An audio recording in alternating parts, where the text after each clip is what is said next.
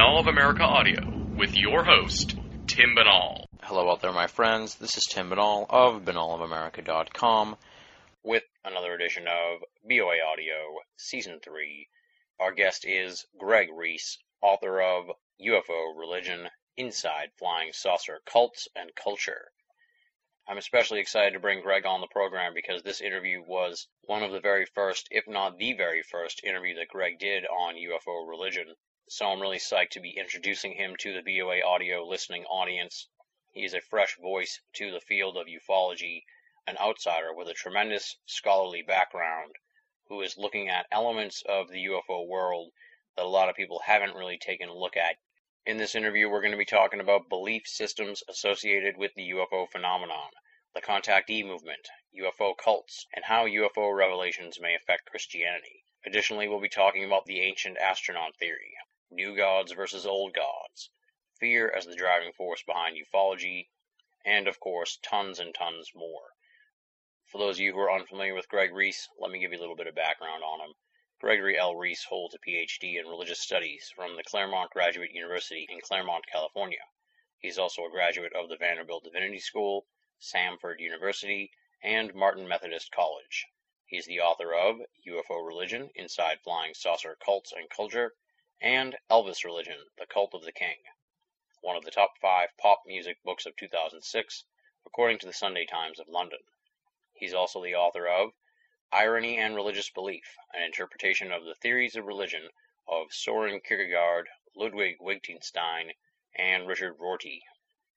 His research and publishing interests include philosophy of religion and the study of new religious movements. Dr. Reese is a freelance writer who resides in Montevallo, Alabama. He is currently working on a book entitled Weird Science and Bizarre Beliefs Mysterious Creatures, Lost Worlds, and Amazing Inventions. His website is www.uforeligion.com. Check it out. Without any further ado, let's rock and roll.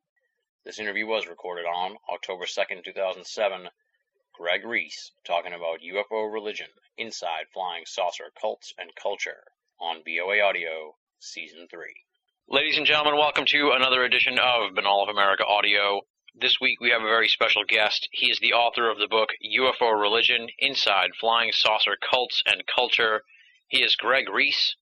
That's his book. It's a fantastic book. I just finished it yesterday. It's very interesting. It takes a real interesting look at some of the groups and uh, organizations, if you will, that spring up centered around the UFO phenomenon, why they come about, and what they're all about. Sort of a real interesting look at the people as opposed to the phenomenon. And uh, that's really obviously what we're really interested in here on BOA Audio is the people, not so much the phenomenon. So it's a great book in that regard. And I'm excited to bring him here on the show. Greg Reese, welcome to Binnall of America Audio. Hey, it's wonderful to be here tonight. I appreciate you uh, inviting me on. Awesome, awesome. Uh, for starters, uh, tell people a little bit about you, you know, your bio, your background, uh, where you came from, what your work was like, and how you got interested in the paranormal phenomenon UFO subject. Sure. Um, my official training is uh, in uh, philosophy of religion, and um, I have a PhD in philosophy of religion from Claremont Graduate School out in uh, Southern California, and am trained in the uh, what we call the Wittgensteinian analysis of religious belief. And uh, unlike most of my um, uh, the fellows in my field, I'm far more interested in uh, new and esoteric religious movements than I am in the uh, you know the, the classical uh, religions, Christianity, Islam, Hinduism, and so forth. Mm-hmm. And uh, so, what I've attempted to do with this book is to apply some of my um, my training in the study of mainstream religion to this this far more interesting and uh, um, and rapidly developing thing that we call, you know, esoterica, the UFO r- religion. Um, I um, am a resident of uh, Montevallo, Alabama, where I'm I'm an independent scholar, full-time writer, and um, have uh, had an interest in flying saucers ever since I was a kid. Um, I think my first memory is of um, the Falkville, Alabama sighting, which happened, I guess, maybe back in 1973 or something like that, in which um, Sheriff Greenhaw, the sheriff of uh, Falkville, photographed a little little alien creature uh, in tinfoil, or so it appeared in the photographs, and made the local news. He was a sort of a big celebrity in North Alabama, where I was from, and um, haven't been able to shake that uh, all of my life, even though I've, as I said, I've pursued higher education and uh, learned all the things that are supposed to be real and supposed to be true. I uh, haven't been able to shake the, the psychological impact that grainy photograph had on me as a child. I think it awoke a sense of wonder in me that uh, maybe there's more to life than um, than I've, I've been taught by my parents and by the society that I know. Mm-hmm. And then you sort of came into this from the description. You have a great story about uh, going to the UFO Congress in, I think it's in Laughlin, Nevada. But you, you sort of came into this as an outsider uh, tackling the UFO subject. Talk a little bit about, I guess, sort of just how you even started looking into the UFO phenomenon for the book, at least. Right. Um, yeah, I, I was, as I said, I was very interested in, as someone who's not a, a true believer, um, in the sense that I'm, I mean, I don't, I don't come to the table with any uh, personal experiences of UFO encounters or any sort of uh, paranormal experience. I don't come with any uh, you know belief or or attitudes about the subject other than someone who's very interested uh, in the phenomena itself. And um, so one one of the things I, I've tried real hard to do in the book is to approach the subject um, as an outsider, but not as a skeptical outsider. Mm-hmm. I'm not so much interested in you know, poking fun at people or in which which a lot of people do uh, in this field. And I'm not interested in being a skeptic. I mean, I'm not. Uh, this is not the the skeptic magazine approach in which you which I try to debunk all of the beliefs that I encounter. I'm really interested in them. I find them compelling, uh, even even if they're not compelling to me personally to accept as as true. They're compelling in that they they illustrate wonderful human dramas and wonderful personalities. Um, so one of the first things I, I did was to uh, go out to Laughlin, Nevada for the UFO Congress a couple of years ago. And uh, one of the great things about that group is that uh, pretty much the entire spectrum of uh, ufology is represented there. Yeah. Uh, you know, the nuts and bolts guys were there. The um, um, the abductee proponents were there. Um, and then some of, you know, there were some people who were regularly reporting transmissions from extraterrestrial governments, um, and, and sort of looking very much like the old, you know, 1950s contactee movement. And that, that, that meeting out in Laughlin every year is, uh, is, is vibrant for that reason because you have all these different approaches to it. And I, I did. I tried to approach it uh, as an uh, outsider, as um, but someone who had a real interest. One of the the neat things I did was to go out on a, on a sky watch.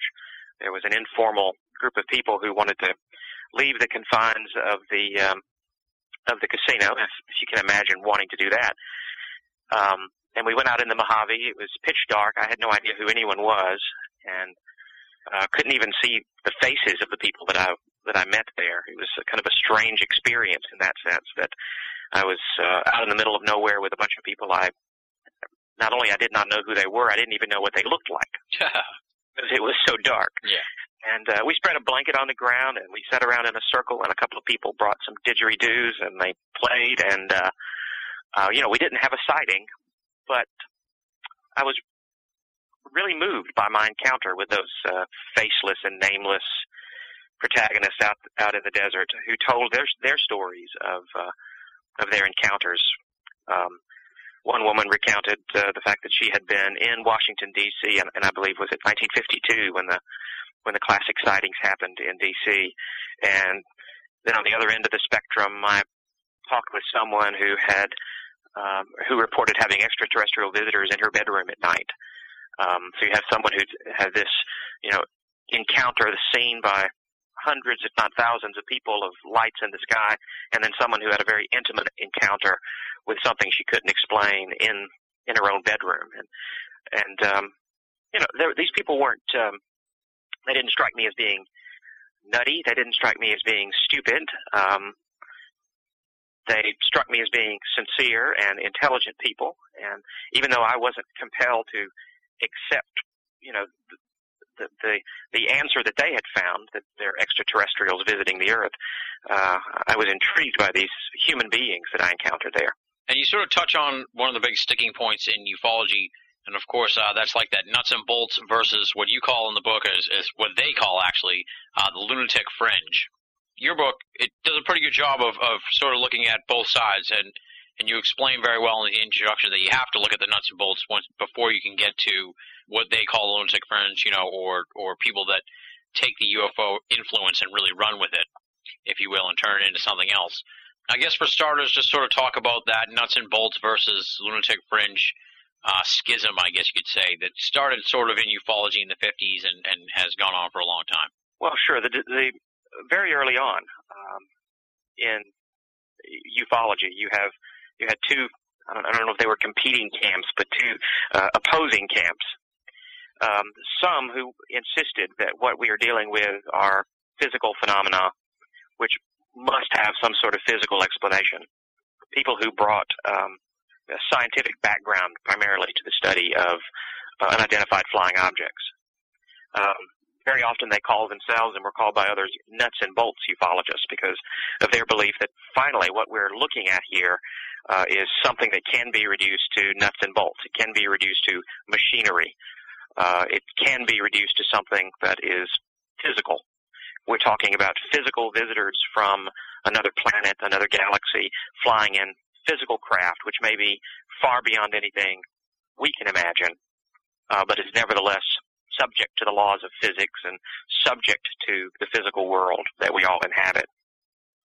It may look to uh, to observers in our from from primitive Earth as if these beings are supernatural, but uh, we we only assume that that is because they are so far in advance of us technologically. Yeah. I believe it was Arthur C. Clarke who who said uh, the technology of an advanced civilization is bound to look like magic to primitives, and so we're the primitives, and this great technology may look like magic to us, but finally it it is a physical occurrence.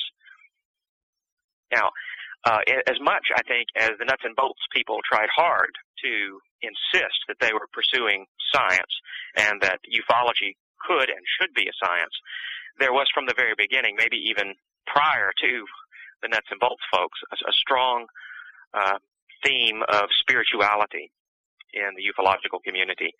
Uh, this arises uh, in some parts out of theosophy, in some parts out of uh, out of the Shaver mystery um, and Ray Palmer's work, and so that you you have people who began to make claims. The most one of the most one of the earliest and most famous, no doubt, is George Adamski, mm-hmm. who who said, "Okay, uh, these are physical beings on a physical craft, but they're coming with a, and they're giving us a spiritual truth. This is not primarily a scientific matter. This UFOs are primarily religious phenomena. Um, the beings on board the craft are coming with messages. Uh, in Adamski's case, uh, warnings of nuclear, possible nuclear disaster, of uh, examples of how we might seek out and find world peace. Um, this gets uh, these distinctions get murky, however, as as time progressed. And so that by the time you have, for example, um, the 1970s, 80s, and, and then in the 90s, the abductee movement in ufology, where people are beginning to make the claim that uh, they've been abducted by extraterrestrial beings.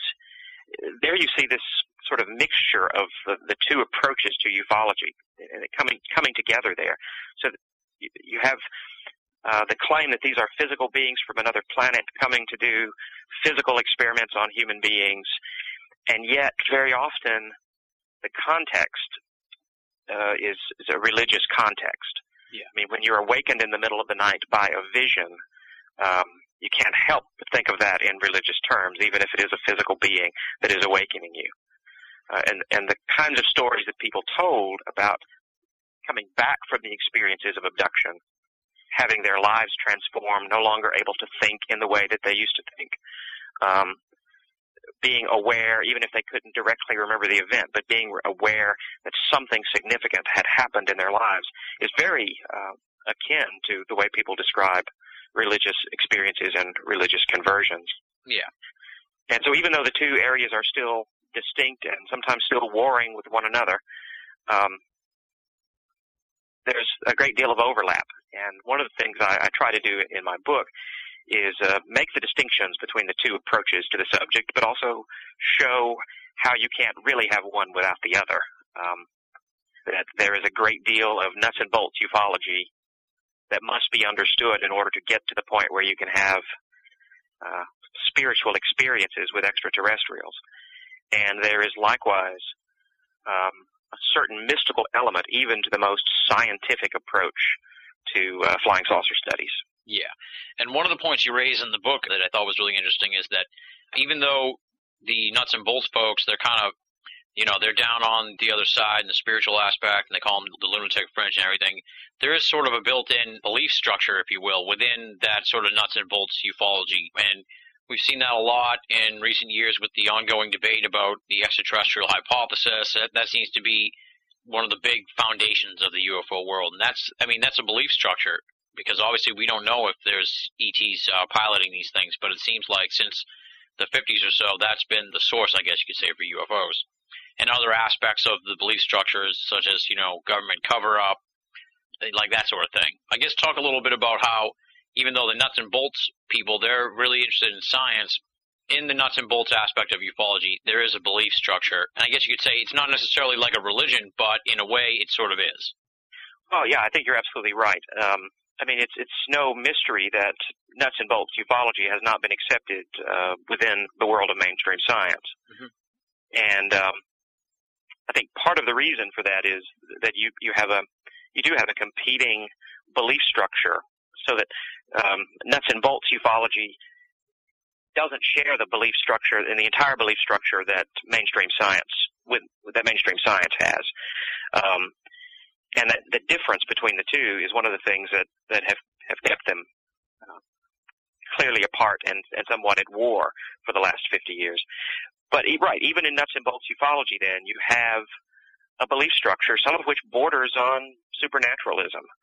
I mean, the the idea that the federal government could be so omniscient and omnipowerful that it could uh, keep all of this under wraps for 50 years. Yeah. That the idea that the federal government has this, I mean, has this power over human beings uh, is a kind of it's kind of a religious structure. I mean, there is an omniscient being in nuts and bolts ufology very often, and that is um, the government, yeah. at least among the conspiracy buffs. Mm-hmm.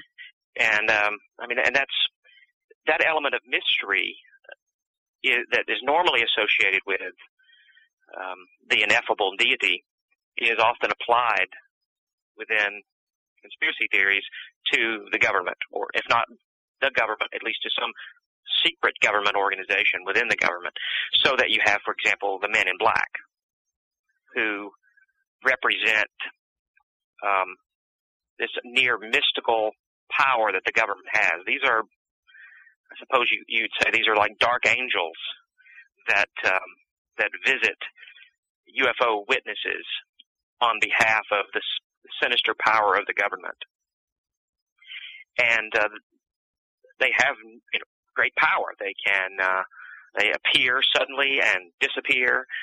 They have the ability to uh, uh, threaten one's life so that to the point that you believe what they say and refuse to talk about what you've seen.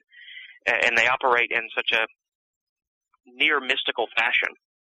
So that you, and then you actually have this, this tradition of men in black, of black robed figures, going back into, even into ancient mythology, in which these are often uh, messengers of, of doom or of dark powers.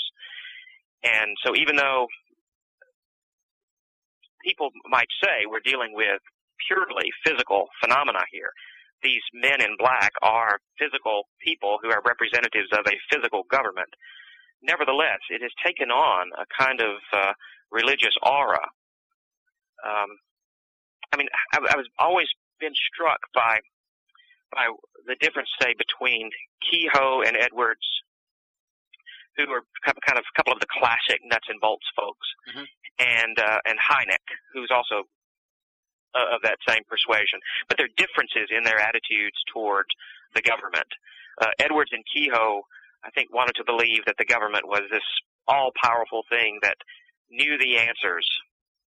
Uh, while Hynek, having I guess having worked uh, uh, for the government in UFO research, approached the subject by saying, "Look, the problem is these the government doesn't doesn't know what's happening. They're they're not as bright as you might think they are." Yeah. Uh, I tend to be of that that school myself.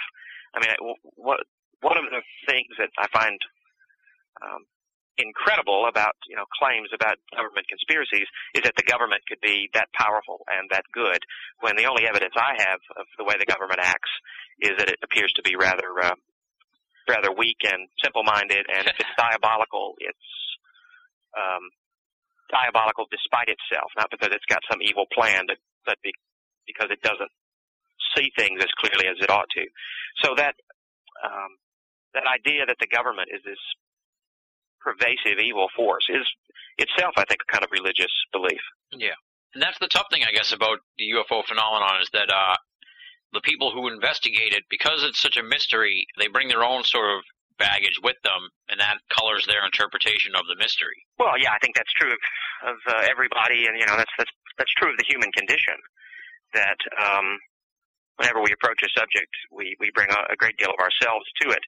But you're right, because the UFO mystery is a mystery um, because we haven't been able to get our hands on any of those nuts and bolts yet. At least um, we haven't been able to get our hands on them so that the mainstream society knows of it and can study it. Uh, it's a lot easier to bring our our backgrounds and our presumptions to the table, so that um, I mean you you clearly see this with with people like uh, Adamski and uh, who was so trained in in theosophy. And when the UFO movement broke on the scene, and when Arnold had the sighting, and people began to talk about flying saucers and people from other planets, uh, it was so easy to see how Ad- how Adamski could uh, locate all of his theosophical notions within now within the world of ufology. So instead of mystics from Tibet communicating uh, with someone to tell them the truths of creation. He has uh, mystics from Venus communicating with him uh, about the truths of creation. Um, but that's true, I think, uh, across the board. We all bring our, as much as I try not to in, in my book, we all bring our uh, assumptions to the table. I mean, what I bring is probably my um, skeptical, ironic, you know, early 21st century uh, kind of distance from everything. Yeah. Uh, that's what I bring to the to the table when I approach the subject, and that's probably what you end up with when you read the book. Is that this this uh, is written by a dilettante, someone who just wants to drop in and and see what's going on in this conversation, even though I don't have, really have anything big at stake in it. And um, so probably I've missed some things because of that. Hopefully, it also means though that I've brought some things to the table that a devoted believer might not bring, or that a, a diehard skeptic who is just out to prove how foolish all of this is uh, wouldn't be able to bring to the table. One of the things you came out pretty hard against in the book was not necessarily against the actual idea, but just against uh, the way it's being handled. I guess you could say that would be the abduction phenomenon, and then sort of the the little side road that has gone down now, and that's that the reproductive agenda, the hybrid situation. And you seem really uh, anti the way it's being handled because the people who are coming to these conclusions via hypnosis and all that stuff, they can't really provide any help for these people. They're confirming their worst fears and then sending them on their way. They're not really helping them very much. Talk a little bit about your thoughts on, on the whole reproductive agenda, the hybrid situation, and, and maybe how you feel that's being handled. Sure. Yeah, I, I, I admit. I mean, sometimes even objective observers um, their uh, emotions and their points of view wrapped up in things. And one of the things that I, I, I guess I do find um, to be somewhat abhorrent are the claims associated with um, the some of the claims associated with the abduction phenomena and with uh, the idea of the reproductive agenda. Um, simply because I, I find it so disturbing that you obviously have individuals, mostly women, uh, in terms of the reproductive agenda who are experiencing traumatic events in, in their lives. And I just don't know that it's the healthiest thing um, for relatively, um, how do I say this tactfully, people who are relatively unsophisticated and um, unschooled. That's not tactful at all. But people, people who are unsophisticated and unschooled in you know um, in the, the field of mental health, bringing things to the table for for for these women that might actually cause them greater psychological and personal emotional harm uh, than it would than it would help. Uh, I mean, obviously, we when we're talking about the abduction phenomenon and the idea that um, for example, that a, a woman may be impregnated with a hybrid child only to have the child uh, or, or the the fetus removed from the womb, and then uh, uh, and then later uh, shown to the woman as a as a child on an alien spacecraft. I mean, one of the assumptions I I would make is that we're dealing here with a woman who perhaps at least in our normal everyday parlance has experienced a, a miscarriage uh, she's lost a pregnancy. Mhm. Um, that's, I would assume, in in these cases, is is a fact for most of the people in, involved who make that claim. I, I just sort of trust that they're actually telling the truth here, that they were uh, pregnant and then they weren't pregnant anymore. Yeah. And there's a, there's a tragedy involved in that, a personal tragedy for individual lives, for individual women, individual families. And th- but then we, we take the step from that to the the hypothesis that because of certain repressed memories that one has, or certain dreams one has, or certain vibrant waking memories that one has, we can assume that what has happened is the, the fetus has been removed by extraterrestrials and is uh, being raised on a on a spacecraft without love and kindness and human emotion and human touch and comfort uh, that leap is is a pretty big leap. We're dealing with a fact. A woman has had a miscarriage, has lost a pregnancy. Even with the best evidence we could muster at this point, I think we'd have to say that the idea that extraterrestrials are responsible for this is uh, is a hypothesis. Yeah. Not yet a theory. We don't have proof yet, even to make that a theory. It's a hypothesis. Whether it's true or false, I want to put that on the shelf. Uh, because we just don't we don't know the final answer to that. So it seems that you, when you approach these women who have a real life crisis, and then you give them a hypothesis which is so lacking in evidence, but which has such potentially disastrous emotional connotations for them, I find that a little disturbing. I also find that to be on my soapbox for a moment that you know 60 year old men talking about children being or, or young people being forced to have sex with extraterrestrials or being forced to have sex with other people, uh, it all starts to sound rather creepy to me. And that's the kind of thing. All right, if it's true and you have evidence for it, we can certainly talk about it and put it on the table, and we need to talk about it. But as long as the evidence is shadowy, as it is in the UFO mystery, uh, maybe we shouldn't be so bold in our proclamations about the truth of it. Yeah. Um, because it does sound creepy sometimes, uh, a lot of the time as if we're so concerned about, you know, our sexuality that we're we're worried that aliens are going to come in in the middle of the night, and I think I say in the book, and stick things in our in our yahoos and and do something to us. It's a philosophy, an approach that limits human capability. It, it makes humans victims in the story. And uh, if there's one part of the UFO story that I don't like, it's the part where humans are victims. Uh, that's a disturbing story, and I'm not sure we have evidence for that. Yeah. I'm not sure we are the victims in this tale just yet. And then to sort of move into the uh, the next sort of part of the book, I guess you could say, and, and this is the contactee movement, and and sort of going from going from the nuts and bolts folks to the lunatic fringe, if you will. And I, I I hasten to use that expression, but it's the easiest way to to clarify between the two groups. So uh, forgive me to all the lunatics listening. And I guess uh, the question I first wanted to ask is because you really describe in in great detail and really well in the book sort of the spectrum of contactees from people who are abducted and just sort of get a message to your classic contactees who you know are out spreading the message to then it gets into some serious heady stuff um, with cults and, and serious groups and, and that kind of thing just as a sort of leaping off point, I guess the question to start out would be, what makes a contactee go from a one-person experiencer to uh, a cult leader? How does this how does this happen? Well, that's a, that that is a great mystery. Um, I mean, what turns a, a contactee, a religious, devout religious believer, into uh, the leader of a, even if we don't want to call them cult, uh, but in the in, into a leader of a religious culture, a religious community. What, what you know, what makes the distinction? And that's that's that's very complicated. It, it has a lot to do with, of course, um, the individual person involved, how persuasive they can be, um, how charismatic they are, uh, how intent they are on spreading their message. It also has a lot to do with, uh, of course, the people that they encounter, uh, the people that that come within their circle, and then it has a lot to do with uh, the culture as a whole. Um, I mean, very often these uh, close-knit religious communities, um, cults are serving some need in the community, at least a need that a minority ha- has. And um, if, if the right person arrives at the right time, um, you know, the, John the Baptist wandering in the wilderness becomes Jesus with, you know, a whole group of followers behind him. And what makes that distinction? How does one go from being a contactee to a cult leader? That's, it's hard to say.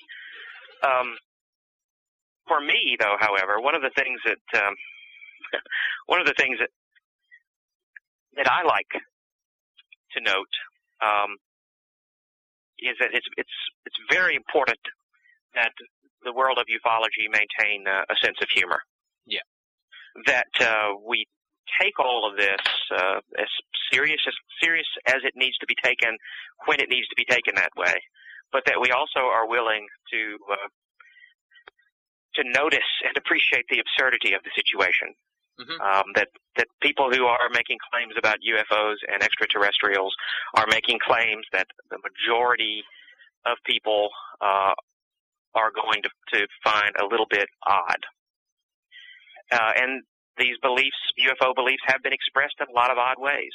So, I mean, one of the things then that I find interesting about the distinction between someone like uh, Truman Bethurum, uh, who was an early or mid 1950s contactee, um, and say someone like um, uh, Rael of the Raelians Mhm.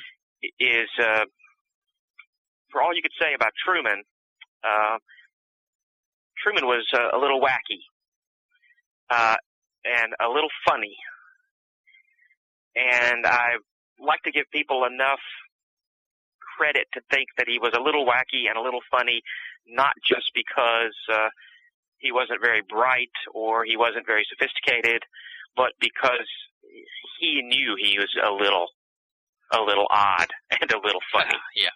Uh, I think he appreciated the jokes, um, the the the, you know you know the the, the Admiral Scow spacecraft coming down and and uh, the Captain Aura Rhanes wearing a cute miniskirt and a and a fashionable beret. Um, was he sincere when he was talking about that? I assume he probably was. Did he also notice that that was a little strange? Surely he did. And that ability to laugh, um, I think is is one of the things that allows human beings to step back and to keep from crossing that line to the point of utmost seriousness, so that you end up uh, be- with a belief structure that is so firm and so fixed, uh, and that one is so sincere about it that you couldn't laugh and you couldn't question it. And down that road leads danger, I think. Yeah. It leads to uh, a kind of religious belief that uh, stifles creativity and stifles the human spirit and gets us into, you know, into acts of terrorism and acts of war and all those, all those kinds of things. Yeah. So I, I think it's critical, uh, and I think that's one of the distinctions is um, the ability to take some of this with a grain of salt. And there's a long tradition of that within ufology. I mean, uh, think of uh, you know Gray Barker as one of my personal heroes of the whole story. You know, he puts a fishbowl on his head. He's a it's a funny thing. He goes on TV, you know, wearing a space helmet. Uh, he's a funny guy. Does he bring lots of serious insight into the phenomena? I think he I think he does. But he does it in such a way that we we we know that he's a chi- he was a child at heart. Yeah. And there's part of the UFO phenomenon that speaks to that the child in us. And maybe that's just because I was a child when I first encountered these ideas. But there's something exciting and thrilling about the idea of uh, green-skinned Martians in tiny little spacecraft coming down to planet Earth Yeah. and uh, whether they bring good tidings or mysteries. That's a, that's an ex- exciting, life-affirming image. When you leave that humor and childishness completely out of the picture, you end up with uh, aliens as sexual predators and uh, you know extraterrestrials bent on the destruction of humankind and sinister plots. And uh, while to be honest, I have no belief in either little green Martians coming down and landing in my lawn, and no personal belief in intergalactic governmental conspiracies. As an outsider to both of those worlds, I find one more appealing than the other, if that makes any sense. No, that makes perfect sense. I can see why a, a sinister government conspiracy or intergalactic conspiracy would be less less appealing. Now, all these different groups, I guess the cynical point of view of a lot of people is um, that they're hoaxers or they're in it for the money, and a lot of people seem to think that that might be a motivating factor. In the vast array of groups and everything like that, how many would you say were genuinely, uh, I guess you could say, believers, and how many you think were uh, hoaxers or just charismatic people that were duping people into into joining along in their little gang? You know that that is another one of the mysteries that makes this feel so fascinating to me. I have a a, a heck of a time uh, telling the difference between uh, the hoaxers and true believers. Yeah. and I think I think a lot of people do. I think that's one of the problems inherent in the field. So I don't know that I would that I would even make the dichotomy like that to say that either people are true believers or they're hoaxers. I get the feeling that there are some people who are true believers who are led to fabricating evidence, we might say, in order to help their cause, uh, without any malicious intent. I mean, were the people in the Middle Ages who advertised that their church had a splinter of the cross of Jesus, were they hucksters out to make a buck, or did they authentically believe in that? Somewhere in the middle, I would imagine. Right? I, I mean, surely religious belief being what it was in the Middle Ages, pure hucksterism wa- wasn't as um, prevalent as it might be today. People actually believed in things. Almost everybody believed in God. So to claim you had a splinter of the cross of Christ was a significant claim for practically everyone. Was there a little voice in the back of someone's head saying, but you know, if we had all the splinters of the cross of Christ that are scattered around Europe, we would be able to build uh, uh, you know, the Tower of Babel because there's so many of them. Sure, I think it was there. And I mean, I don't want to accuse anyone in particular of of uh, forgery, but I have to think that, um, especially in the realm of the contactees, where you have some of these people who have such strong uh, personal religious beliefs about the message the extraterrestrials are bringing, and then when asked to give proof for that, maybe it's not too too uh, incredible to think that they might be able to generate photographs as proof for their spiritual message and not feel that they're doing anything wrong about it. So uh, I like to see the the good in uh, the good in even hoaxers. Okay. And I don't know if that if that's a, a satisfactory answer or that makes you happy or not, but I think I think that's right. That in um, hoaxing is a reputable art uh, in in the world of religion, and uh, that's just the way it is. You know, Yeah. I mean, you don't want you don't want to be found out, but everybody does it. So you think it's more of uh, the hoaxing is is to go along to reinforce the belief structures, not so much like uh, that they're just sitting there one day and they're like, you know, I'm kind of running out of money here. Maybe I should start my own little group. Say that I got say that I got contacted by an ET or something like that. So so you're saying is it's more like if there's hoaxing going on, it's it's to reinforce the belief structure, not as the hoax is to generate the belief structure. Yeah, I, I mean, I, I think that's right. I mean, I think there are some people who have made claims about paranormal experiences that are purely hoaxers and they're in it for the money. I mean, there's no doubt about that. I'm not. I don't want to make a blanket statement that everybody is sincere. There are lots of people who are who are in it for the money. Uh, there are also people who are in it for the laugh. I mean, it's kind of funny to, to, to throw a pie plate in the air and take a picture and see it um, show up on the internet Yeah. or uh, in a newspaper. But I think tho- in those instances when we're dealing with people with long-term kind of connections to the movement, Mhm. I find it harder there to think that they are just hoaxing. There are more profitable ways to make a living than uh, chasing flying saucers or trying to sell books about flying saucers. Trust me on this one. Yeah. There are many more profitable ways to make a living Yeah. than doing that. That's one of the mysteries of human nature, I, I suppose. I, you have to decide those things on a case by case basis. Mhm. If you pressed me over a beer, not in this context, but over a beer, I would tell you who I think the hoaxers are.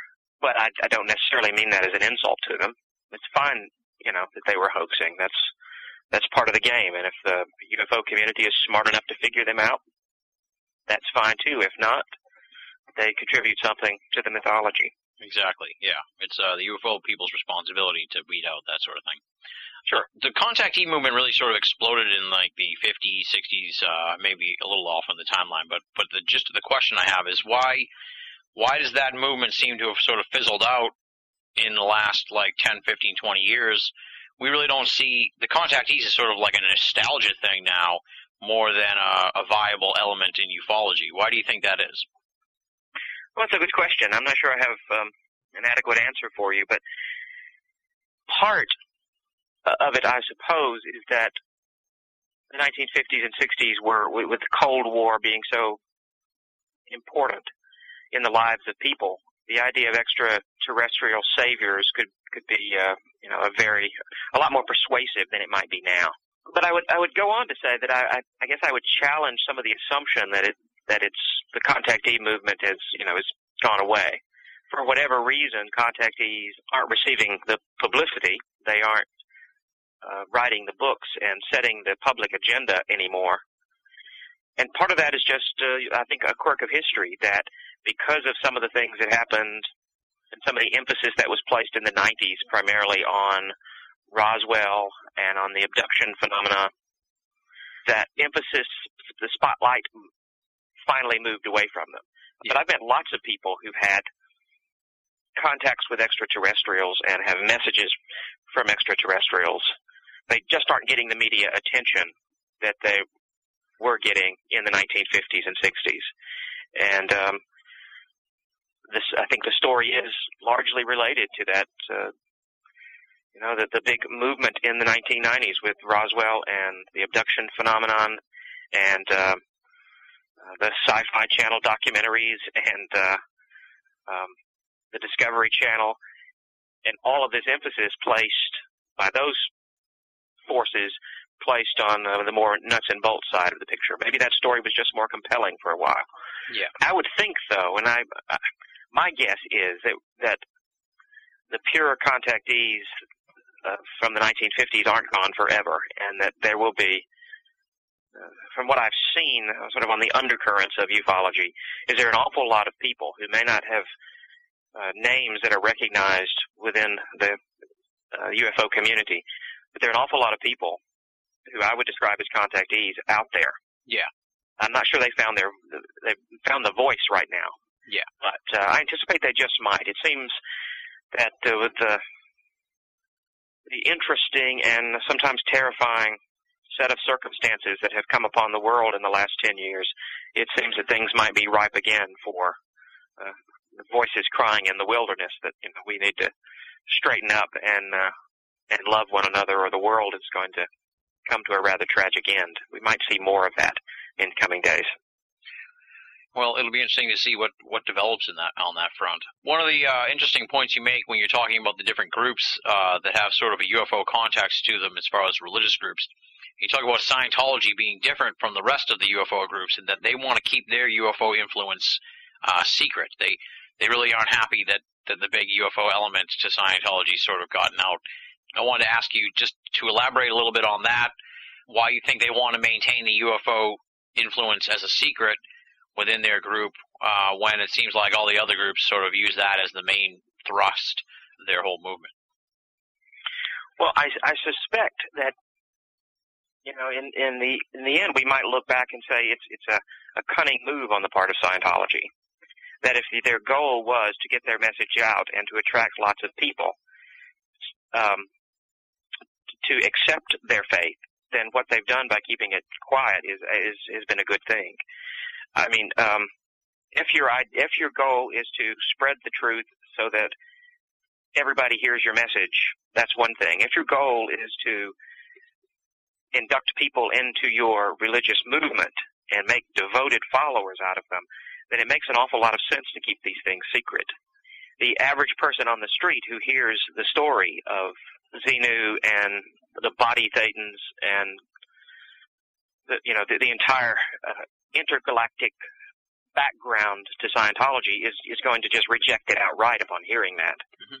However, if you have someone who has already been sort of uh, brought into the movement through less outrageous claims, and they've already invested in it, both their time and their finances and their emotions, then they might be far more likely to accept a rather strange claim. Yeah. I mean, it seems to be working. Uh, they may not be the largest religious community in the world, but they are certainly uh, very uh, have very dedicated members who, and very powerful members, and uh, have a lot of influence in in culture. Yeah. So um, I suspect that's what's going on. It also, of course, plays into a theme that's common in many religions, dating back to you know the the old uh, Greco-Roman mystery cults. Um, and, and it, there's something unique about having a, a mystery revealed to you only after you've reached a certain you know, level of experience and devotion. Mm-hmm. It seems to make the message more important if you have to work to get it or pay to get it yeah. than if you're just giving it away. And I think by making people work and pay for it, Scientology is, uh, is, is, is quite successful.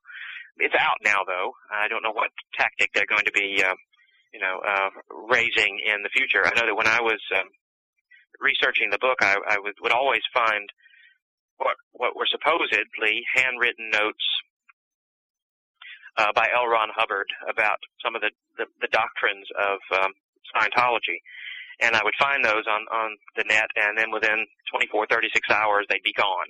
Oh wow! Taken off, taken off the net uh, and then they'd come back again at a different site. Mm-hmm. And so I, I get the feeling that they are actively policing the information, even though I think South Park uh, and other um, venues have um, shared the idea with with the world. Uh, I think they're still actively trying to keep it, you know, under wraps. Um, it, it was kind of interesting to, to keep tracking down the documents. There are obviously some people who want the message to get out, probably people who are former members or who are very critical of the movement. Yeah, because I just saw yesterday or a few days ago some new article about Tom Cruise building a bunker to uh, protect from alien attacks or something like that. So it sounds like there, this is ongoing thing with uh, Scientology now, where the UFO element's really getting exposed. Right, and I expect that will that will continue. Whether or not that's going to hurt them or help them, I don't know. I don't think the UFO element is as um, as persuasive in popular culture now as it might have been 50 years ago or even 20 years ago. Um, in other words, I don't know that it's as appealing. At least that's what my editor tells me that people aren't, you know, aren't buying the books like they were back in the in the uh, early to mid 90s. Yeah. That there's a drop off in the sales of UFO books. So does this mean that you, that uh, Scientology picked picked uh, you know a bad time to reveal their extraterrestrial heritage. I don't know. We'll we'll wait and see. It's going to be interesting. Yeah, yeah. Is there any sort of theme to all these groups in the sense of their evolution? Do they follow any sort of pattern as far as you know? Starts out, it gets bigger, and then all of a sudden, people sort of die out when when uh, you know prophecies aren't fulfilled, or the leader does something where they become not as believed in as much anymore. Yeah, you're, I think you're absolutely right there. That uh, I mean, we, we do see a pattern uh, in many of these UFO religious movements in which um, they depend very much on the persuasiveness and the charisma of their founding member. And when their founding me- member either, uh, you know, ends up doing something wrong or um, uh, dies, then it's often hard for the group to main, maintain itself. One good example of the importance of charisma, I think, is um, the Unarians in uh, out in uh, San Diego. Mm-hmm. In that, when they were first founded, they grew rather rather slowly. It wasn't until I'm, I'm drawing a blank on the on the name, I'm afraid, but it wasn't until the spouse of their founder grew to prominence in the movement that they began to take off and and gather a great deal of steam simply because she was quite charismatic. Yeah. Upon her death, however, the, the group split into factions and uh, has continued to to drop off in size. So you can really track it with that. Here you have a, a movement starts off on a shaky foundation. They find a charismatic leader and they grow rather quickly, and then when the leader dies, things drop off. It it was also it also hurt them very much. I think that they made predictions about extraterrestrial craft landing on the Earth uh, in the later part of the 20th century. Obviously, I mean that didn't happen, and their explanation that they didn't come because we humans aren't yet ready. Uh, I don't think was a satisfactory explanation to a lot of people. Yeah. And so there you have the, the death of a leader combined with a failed prophecy, and you see these things begin to dwindle away. I don't think it has to be like that though, and there are, one of the problems now is that it's just too soon, even though it's been 50 years, 60 years since uh, the modern flying saucer phenomena began. It's still too soon to see whether or not any of these movements are going to, you know, to, to really have a lasting influence and be around for a long time. Yeah. Uh, I think one of one of the, uh, if not the earliest, uh, probably the earliest religion to have clear connections with the idea of extraterrestrial life um, would be the the Church of Jesus Christ of Latter Day Saints. Mhm. Um, and there you see uh, a movement that's began with a with a very charismatic leader.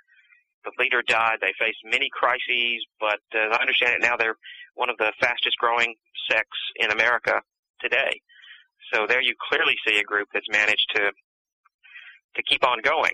Um, though I have to say they are doing an even better job than Scientology, I suppose, of keeping the uh, extraterrestrial elements of their religion under wraps. That you know they don't present that in a, in a public forum very much at all. Yeah. So that uh, here you have what I would classify as a UFO religion, but uh, everybody within that movement, I think, would deny my claim that that is that's what they are. But they're doing well. Yeah. Just to sort of leap to the third part of the book with the ancient astronauts and that sort of discussion. I guess the first thing I want to ask you about is you point out a really interesting paradox that uh, exists in the ancient astronaut theory, and that is respecting the ancient culture and saying, you know, we have to believe their myths and legends and that they were true, and that we have to, you know, take what they write as face value, versus the idea that they would have needed help, that they were a primitive people who needed outside help to achieve, you know, their great monuments and things like that. Talk a little bit about that sort of paradox that exists in the ancient astronaut school of thought. Sure. I think basic to the claim of the ancient astronaut theory, which is that the origins of human culture and the ancient monuments and ancient civilizations are the result of uh, extraterrestrials visiting the earth and assisting uh, with the foundation of society and the foundation of culture. Coupled with the belief, that's coupled with the belief that the truths of this extraterrestrial encounter are found within the sacred doctrines, the sacred uh, writings, and, um, and mythologies of ancient peoples. So that when the Hebrew Bible talks about uh, the Nephilim, the giants in the earth who are the descendants of uh, fallen angels or sons of God who have cohabited with uh, human women, uh, what's really being said there, according to the ancient astronaut hypothesis, is that these sons of God were really astronauts from another world who came here and produced children with earth women, and uh, they were the giants, famous, influential people of ancient days. And so, what's the, the the interesting paradox that you bring out there is that the ancient astronaut theory depends on the assumption that the ancient people are both uh, more backwards than um, mainstream history tells us, and also that they are uh, more advanced than mainstream history Yeah. tells us. They're more advanced because while we regard their ancient writings as uh, kind of interesting mythology and fairy tales, they are really recording historical facts and scientific truths, some of which are even beyond modern humanity at this point in our development. Uh, on the other hand, the ancient astronaut theory says that the ancient peoples were far more primitive than mainstream history tells us because they could not have been responsible for the monuments uh, like the Great Pyramid. Uh, that they could not have been responsible for even knowing the things that, that, that are revealed in, in their scriptures and in their writings. That this information, that civilization itself could not have come from primitive humans. It had to come from somewhere else. And if, if you're not, if you are a nuts and bolts person who doesn't believe in uh, gods and angels so much, then you could posit that uh, extraterrestrials came down and brought those things to the to the world and were mistaken uh, for gods. So I find that interesting that um, the ancient astronaut movement sort of um, gives credit to the ancients by saying they were really quite brilliant and recorded the truth of extraterrestrial visits, uh, and at the same time they were so primitive that they couldn't have done couldn't have possibly built the things and achieved the things that uh, history tells us were achieved by them. I don't know what that dichotomy is about, except it's clearly an approach to this to the strangeness that one encounters when one encounters an ancient culture. I mean, there's something akin to encountering an extraterrestrial when uh, you visit ancient monuments from a people about whom we know v- very little. Yeah. Uh, why did they build uh, Stonehenge? What could their purpose have possibly been? Why did they build the Great Pyramid? What possible purpose could this have? This seems, by our standards, a waste of uh, manpower, a waste of resources with their limited technology for them to have done this. What what's the mystery of their life, their form of life, that would explain this? And there's something about it that, that's so far away from who we are that it seems sometimes easier to say it's alien than it's just another form of being human. Yeah. That uh, that humans can be this complex, even even without the technology. That there's something basically complex about Homo sapiens, even in their earliest historical incarnations. And um, so both facets of the ancient astronaut hypothesis, these people were brilliant and these people were so backwards they couldn't have built the things we see that, that they built. Both of those are responses to this alienness of uh, different people from so very long ago. And you see that almost in the modern times too, because uh, a lot of things that are on the peripheral of the UFO phenomenon, like cattle mutilation and crop circles, those things really quickly get lumped in with UFOs because UFO seems to be like the catch-all for anything that's strange.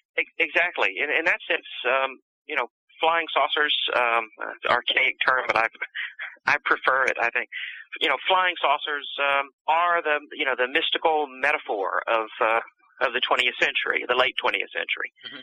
And so that m- much of our mysteries get thrown into that, into that pot.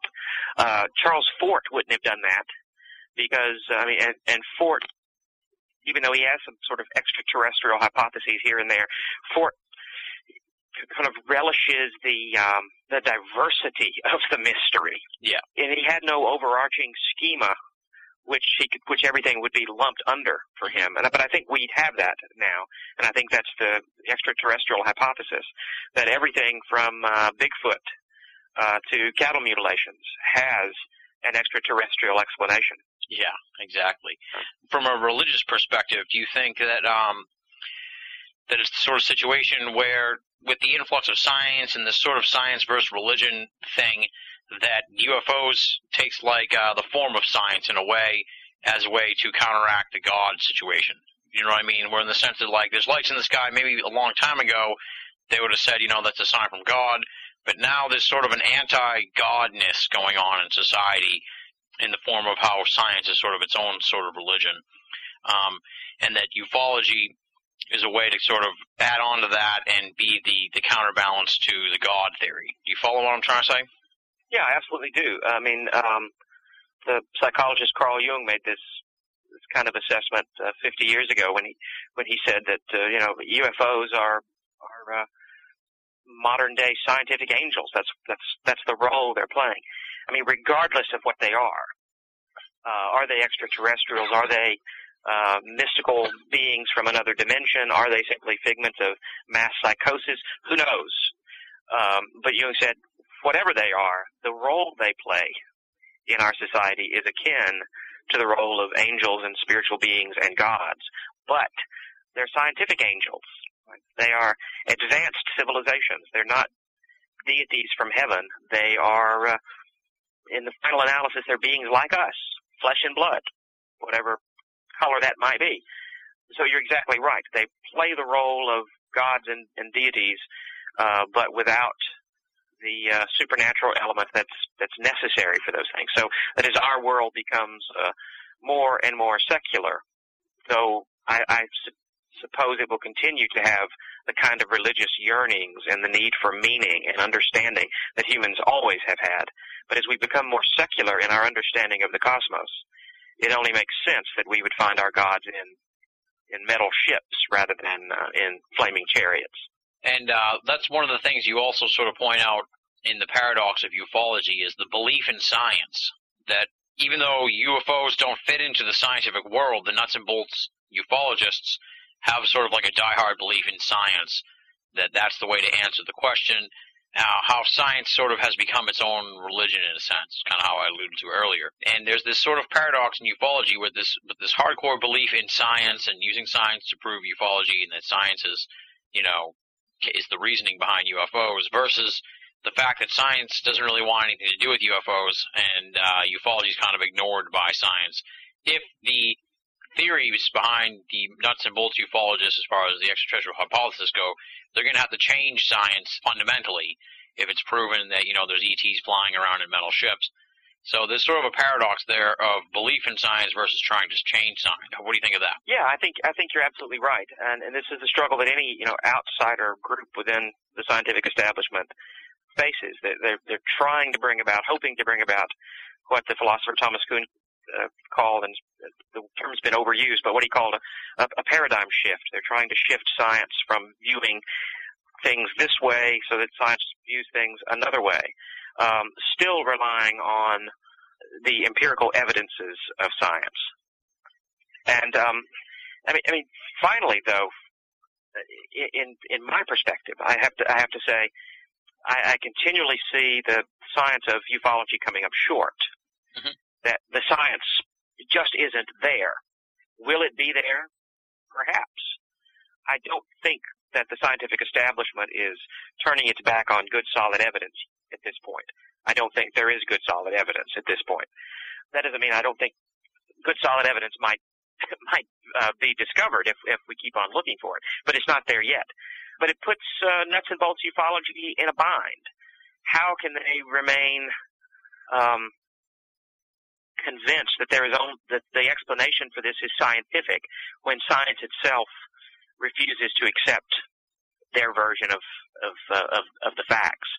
And uh, I'm afraid it's it's disintegrated into name calling on both sides a lot of the time. Yeah, and that uh, ufologists, you know, claim that mainstream science is uh, just refusing to look at the evidence, and uh, mainstream science calls ufologists, uh, you know, all kinds of uh, of bad names.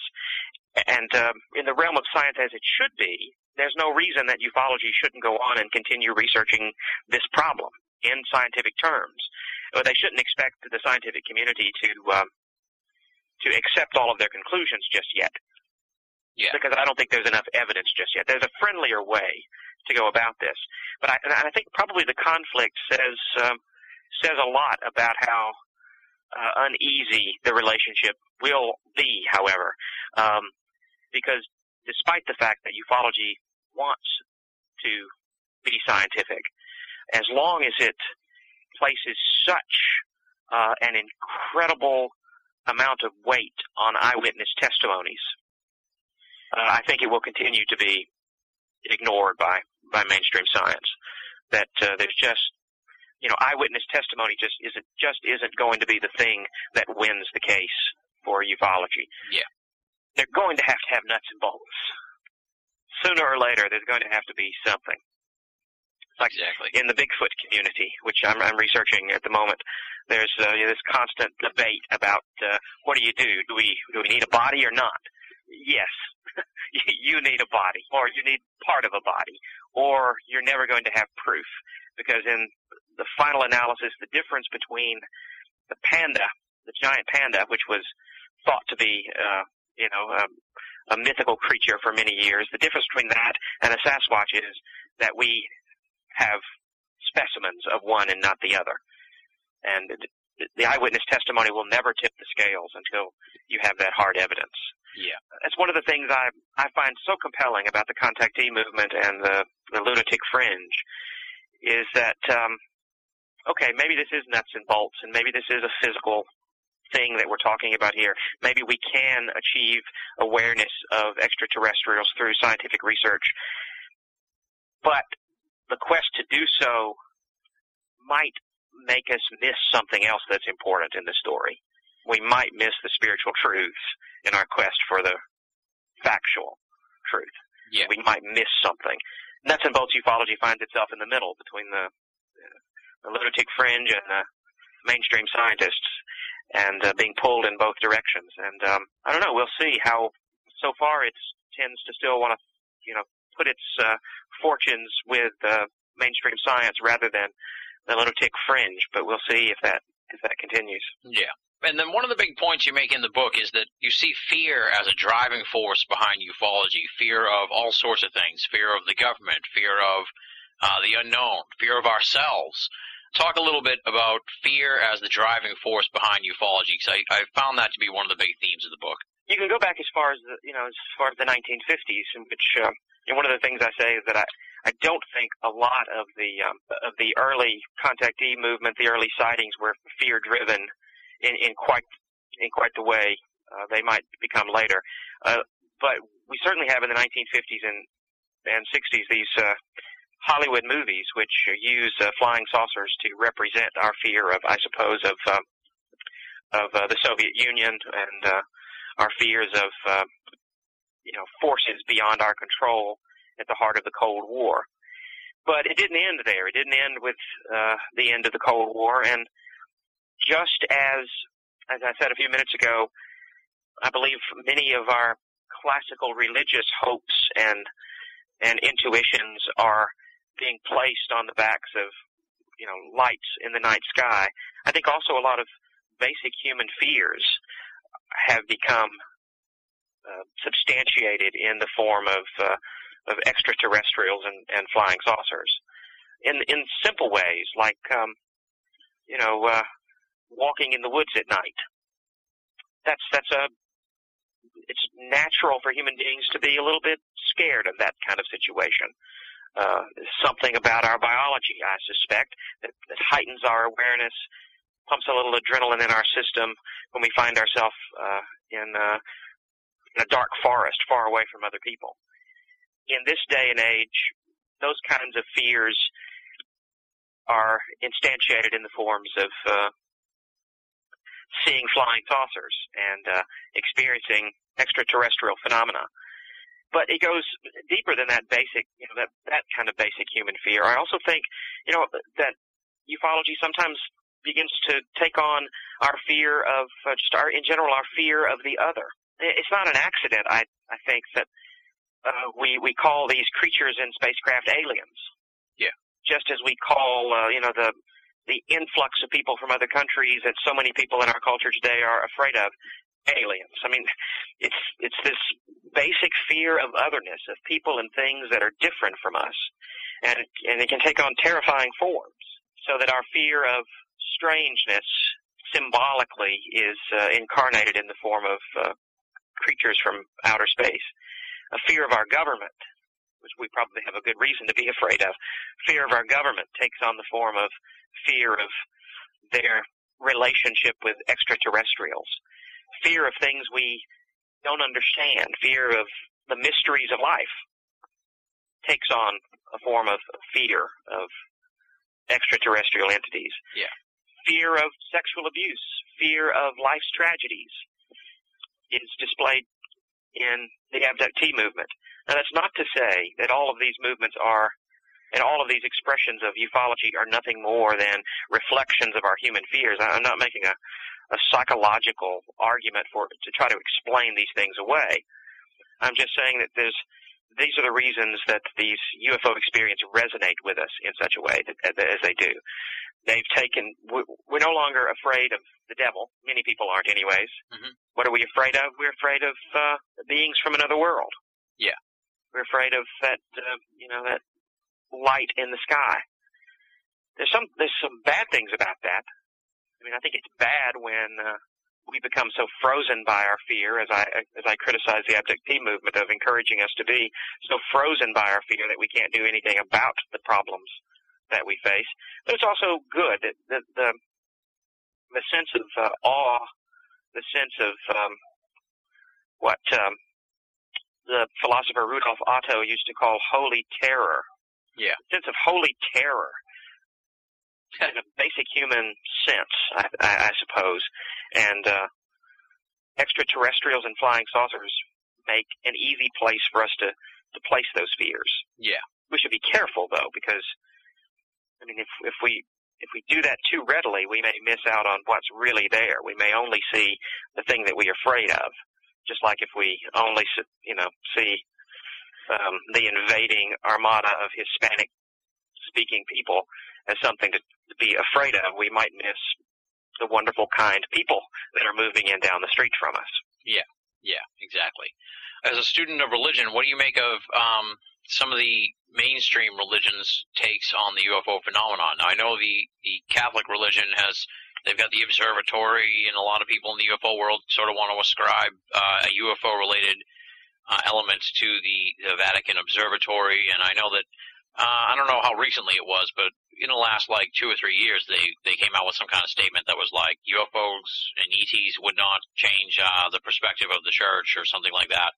Um, so, what's your take on uh, mainstream religion acknowledging the UFO phenomenon and their their perspective on it? Well, I think, I mean, a few years ago when uh, the a meteorite was found with what might be regarded as evidence of of life having existed on Mars at one point, the press immediately wanted to talk to church leaders about, you know, what are the implications of this for your faith? Does this doesn't this challenge your faith?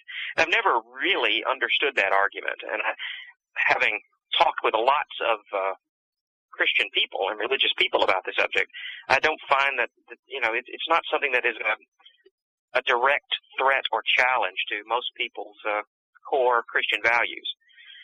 Um, what I do see though is this, particularly among more evangelical Christian churches, there is a growing or continuing distrust of uh, UFO religious movements and UFO beliefs as, as they all they lump that together with uh, you know the New Age phenomena, and they regard it as uh, satanic forces, idolatry, and they would uh, say that anyone who claims to have seen these had these kinds of experiences was really being deceived by the devil or something like that. And there, you it's just sort of this. Um, I guess it's nothing more than petty feuding between you know religious sects. It's uh, Yeah. well, your your God is really the devil kind of thing. Mhm. But I, I think what's most interesting is not is what um, what I've encountered among many mainstream Christian believers, and that is I've met a lot of people who you know go to church on Sunday, but they they've seen those lights, or uh, they've had the abduction experience. And I don't see a lot of people weaving those things together too clearly at this point. But I suspect it's going to happen. I hope it happens because um, um, I like um, syncretism when it comes to religion. I like it when things get all bl- gets all blended up together. I, I find that extremely interesting. Yeah. uh, and I think it's I think it's very healthy for a society. So I think that's beginning to happen. Is that uh, people will go to church on Sunday and on uh, Saturday nights they'll go to a meeting of uh, their local UFO society and don't really see any discrepancy between those things. And I think that's where the future is in terms of extraterrestrials and and religion. Official religion will continue to uh, frown on UFO cults. Evangelicals will continue to frown on the UFO movement in general, but the average uh, American Joe Sixpack is probably going to find some way to handle both and believe in both. Yeah. The sort of conclusion in the book is about new gods and how the UFOs and ETs are sort of like the new gods, but they end up being just like the old gods. Um, I guess just talk a little bit about that religious aspect to the ET UFO phenomenon. Sure. Yeah. At the end of the book, I um, I tried to express sort of my own some of my own feelings about the whole thing. I'd done that throughout to some extent, but just wanted to try to bring it all together in a few pages. And one of the things that, that strikes me as most important is that if we if we begin to think about the UFO phenomena as a as a religious movement. You see, there's a contrast between the gods of ufology and the gods of traditional religion, and I find this most in in, in the contactees of the 1950s.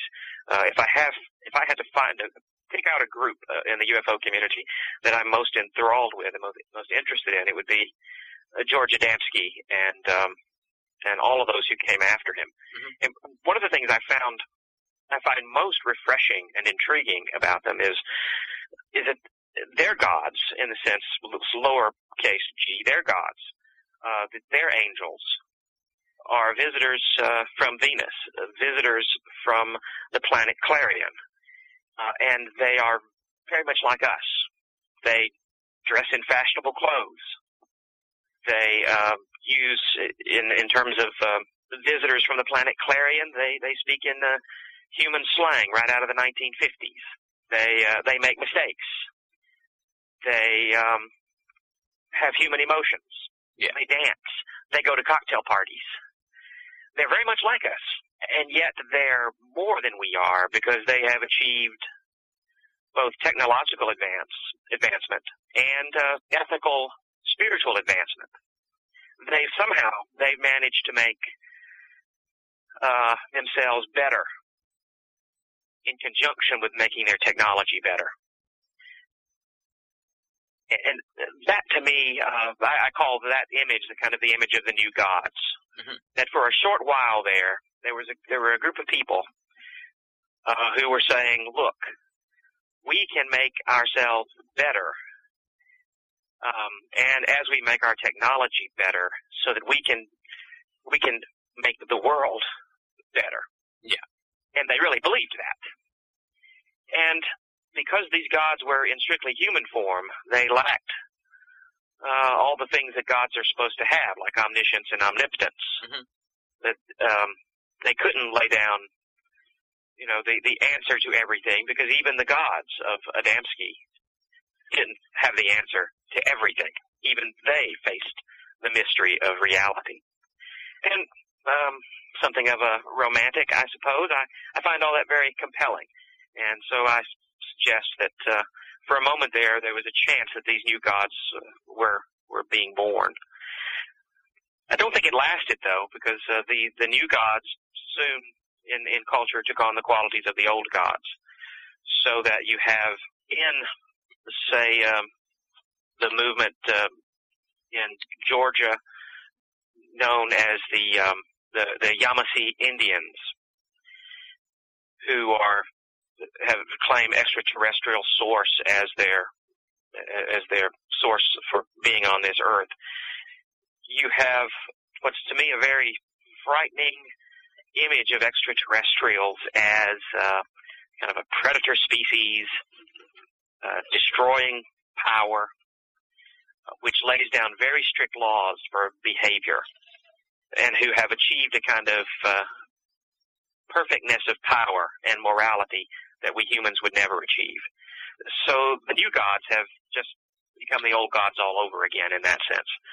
Um, that we no longer, I guess, I guess it is that we no longer believe that we can improve our ethics as we improve our technology and together make something incredible happen.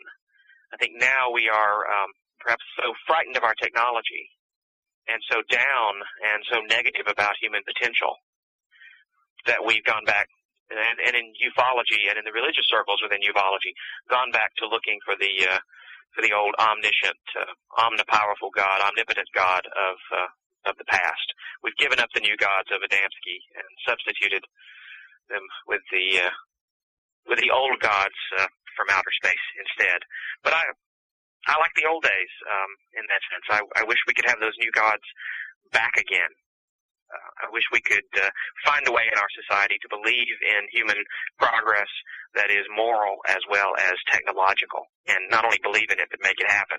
Yeah. That would be a wonderful thing.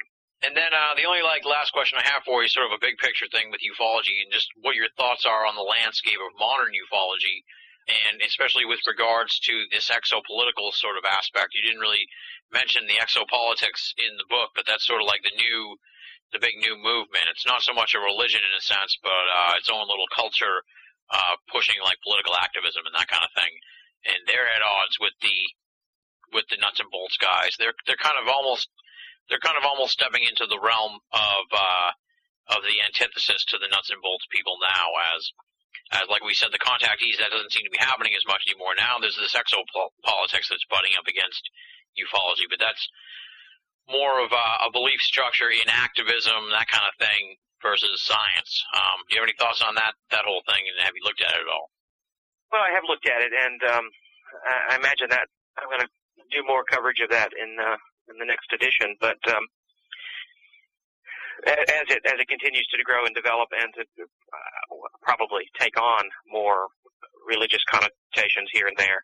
Um, but yeah, I think I think you're absolutely right. And a lot of that rises, of course, out of the ancient astronaut theories uh, and out of the contactee movements themselves, mm-hmm. so that you have, um, um, you know, the idea of the of the Ashtar command and um, this uh, sort of interstellar government, yeah. which calls upon the individuals on the earth to participate in certain ethical actions in order to bring about a better world so that we can be finally united uh, with uh, with the federation.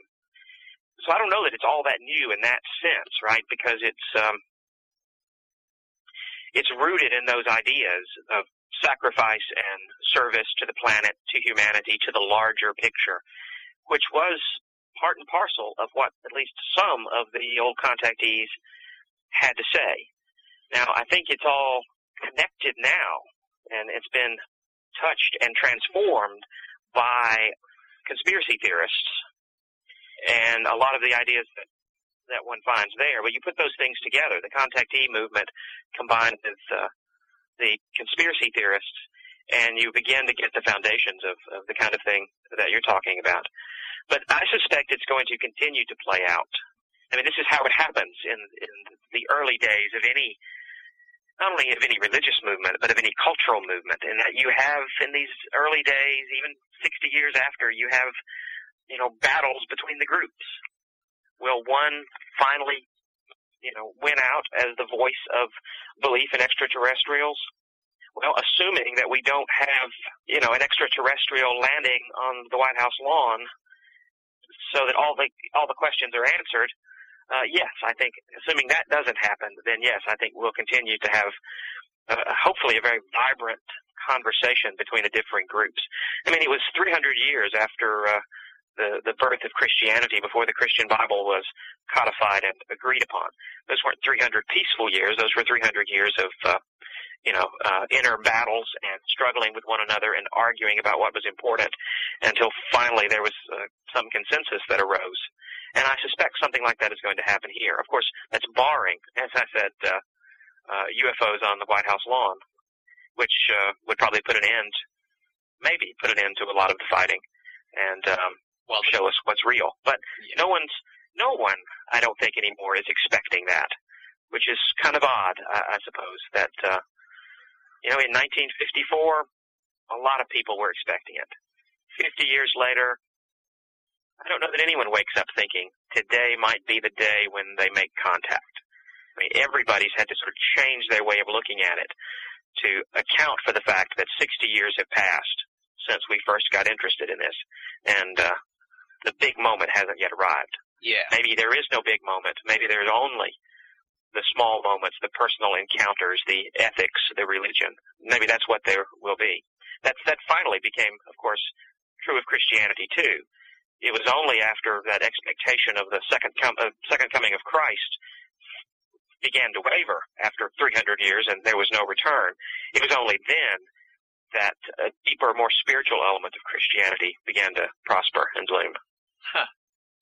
So you think that that maybe the spiritual element of ufology will will take hold more as time goes by, and we, we never get any solid answers, and we don't get the literal nuts and bolts. Then maybe more of a spiritual element will come about from it. If we don't get the nuts and bolts uh, sooner or later, I mean, I can't think of any other way. Yeah. I, I think beliefs in ex- belief in extraterrestrials will continue, but if we don't get the evidence, convincing evidence, then um, the people will continue to believe. Uh, they'll just find different ways to talk about it. All right. So what's coming up next for you? Uh, what's what's on the horizon for Greg Reece? You said you were doing some Bigfoot research, so maybe that might be it. But uh, you'll let, let us know what's going on for you uh, coming up. Uh, sure. Yeah. Right now, I'm uh, working on um, completing a book which should be out uh, probably about this time next year, tentatively titled uh, "Weird Science and Bizarre Beliefs," um, and it will uh, follow the pattern of uh, UFO religion, and then I'm going to try once again to uh, uh, be an observer of um, people who hold beliefs that are different from mine and try to appreciate and uh, respect them. But I'm looking at a, a broader spectrum this time. I'm looking at um, the world of cryptozoology, a lot of emphasis on uh, the Sasquatch mystery. I'm also looking at um, advanced technology, uh, amazing inventions, looking at the the world uh, around um, the idea of uh, ancient technology as well as Tesla technology. And in the third section of the book, we'll be looking at uh, lost civilizations. Both I'm looking, I'll be talking a little about uh, Atlantis and the idea of the ancient uh, civilization, and also uh, uh, the Hollow Earth theory, both uh, both the Hollow Earth theory and the Shaver mystery caverns under the ground theory. So uh, I've had a lot of uh, done a lot of fun research, both reading and uh, meeting people. Been out on a Bigfoot hunt already, and uh, it's been a lot of fun. And I think the book's going to be a great deal of fun too. Awesome, awesome. And that's sometime uh, around this time next year, you say? Yes, I think so. All right, well, Greg, thank you so much for coming on the show. The book is UFO Religion Inside Flying Saucer Cults and Culture. And uh, you, the website, UFOreligion.com, people can get it just about anywhere, I presume. I found it at my local Barnes & Noble, so it's got good distribution. Definitely worth picking up. Very fascinating look at all the different groups that have sort of sprung up over the years and uh, staked their claim to the UFO situation and, and what happened with those groups, how they came about, what you know, where they went and all that great stuff. It's a very thorough read and very well researched, so it was great to have him on the show and talk to him. Thank you so much for coming on the show, Greg. Thanks. It's been a lot of fun. That does it for this week's edition of BOA Audio Season 3. Big, big thanks to Greg Reece for coming on the show. You can find out more information on Greg and his book at www.uforeligion.com. Check it out. We're going to skip over BOA audio listener feedback for one more week, and I guarantee, folks, it's coming back next week on the program. So, if you want to get your emails in line to be a part of this exciting segment, here's how you do it. Simply write to boaaudio at hotmail.com or go to binnallofamerica.com and click the contact button on the left hand side of the screen. Either one of those methods puts your correspondence into the BOA Audio listener feedback mailbag. Time now, of course, to thank the fantastic binnallofamerica.com staff for your help and support with the audio series and the website. Leslie, Chiron, Arlie, Joe V, and Tina Senna. Week in and week out, the BOA staff is producing tremendous reading material that you can find at binnallofamerica.com. Over the last couple of weeks, Leslie has been covering the Dennis Kucinich UFO story from a number of different angles. And this past week, Chiron posted a fantastic review of the new Alex Jones film Endgame. So as you can see, there's tons of stuff to be found at binnallofamerica.com aside from the podcast you're listening to right now. As we've been known to say here at the end of the program, if you're only listening to BOA audio and you're not reading the columns at binnallofamerica.com, you're only getting half the story. If you're a long-time BOA audio listener or an appreciative newcomer and you want to help support the audio series and the website, there's a way you can do that. Simply go to binnallofamerica.com or the BOA Audio archive page, click the golden PayPal button, and make a donation. No donation is too small, and all donations go towards helping keep the audio series and the website up and running, advertisement free, and freely available for all of our great listeners and readers the world over. So, go to BOA, click the PayPal button, and make a donation. It would be greatly appreciated. As we teased at the end of the program last week, I know some folks have a hard time making a donation for something that they're already getting for free. I think there's some kind of psychological issue there. I'm not sure what it is, but I can understand it, I identify with that sort of thing. So, as a result, binnallofamerica.com is on the verge of rolling out a new line of merchandise. This isn't going to be the old style BOA merchandise. We're going to go in a whole new direction here, folks, and you are going to flip your wig when you see this stuff. The project is already underway. I'm already looking over drafts for this new merchandise, and the feedback I've been getting from the staff of BOA is very promising. I think these are going to be a huge hit, and I'm looking forward to seeing the reaction from the BOA audio listeners when they see this new merchandise. The BOA line will be available soon, probably within the next couple of weeks. And when that rolls out, hopefully you'll pick up some merchandise and in turn that'll throw a little change into our coffers here at binnallofamerica.com and will help keep the podcast series from being cost prohibitive. So stay tuned to binnallofamerica.com for the soon to be unveiled BOA line of merchandise. Next week on the program, it is a very special edition of BOA Audio. It's a theme episode of sorts. It's the Mass UFO Show slash Mass Monster Mash special. What's that all about, my friends? What that's about is on site interviews from the big esoteric double bill that I attended in early October. It's going to be featuring six great esoteric researchers talking about a variety of different subjects. Let me give you a rundown on who's going to be on the program next week and what they're going to be talking about. Loren Coleman will be covering the Dover Demon, Bridgewater Triangle, and the Virginia Tech shootings. Chris Balzano, an up-and-coming researcher who I'm predicting will be one of the breakout stars in esoterica in 2008, will be discussing his work exploring Massachusetts paranormal folklore and phantom clowns. Don Keating will tell us about the White Bigfoot and the Ohio cryptozoology scene. Carl Feindt will detail his work looking at USOs, unidentified submerged objects. Don Ecker will tell us about his research into black triangles and Shag Harbor, and former BOA audio guest Chris Styles will give us an update on what he's been up to since his appearance last spring and his thoughts on being so closely associated with one specific UFO case, that being Shag Harbor.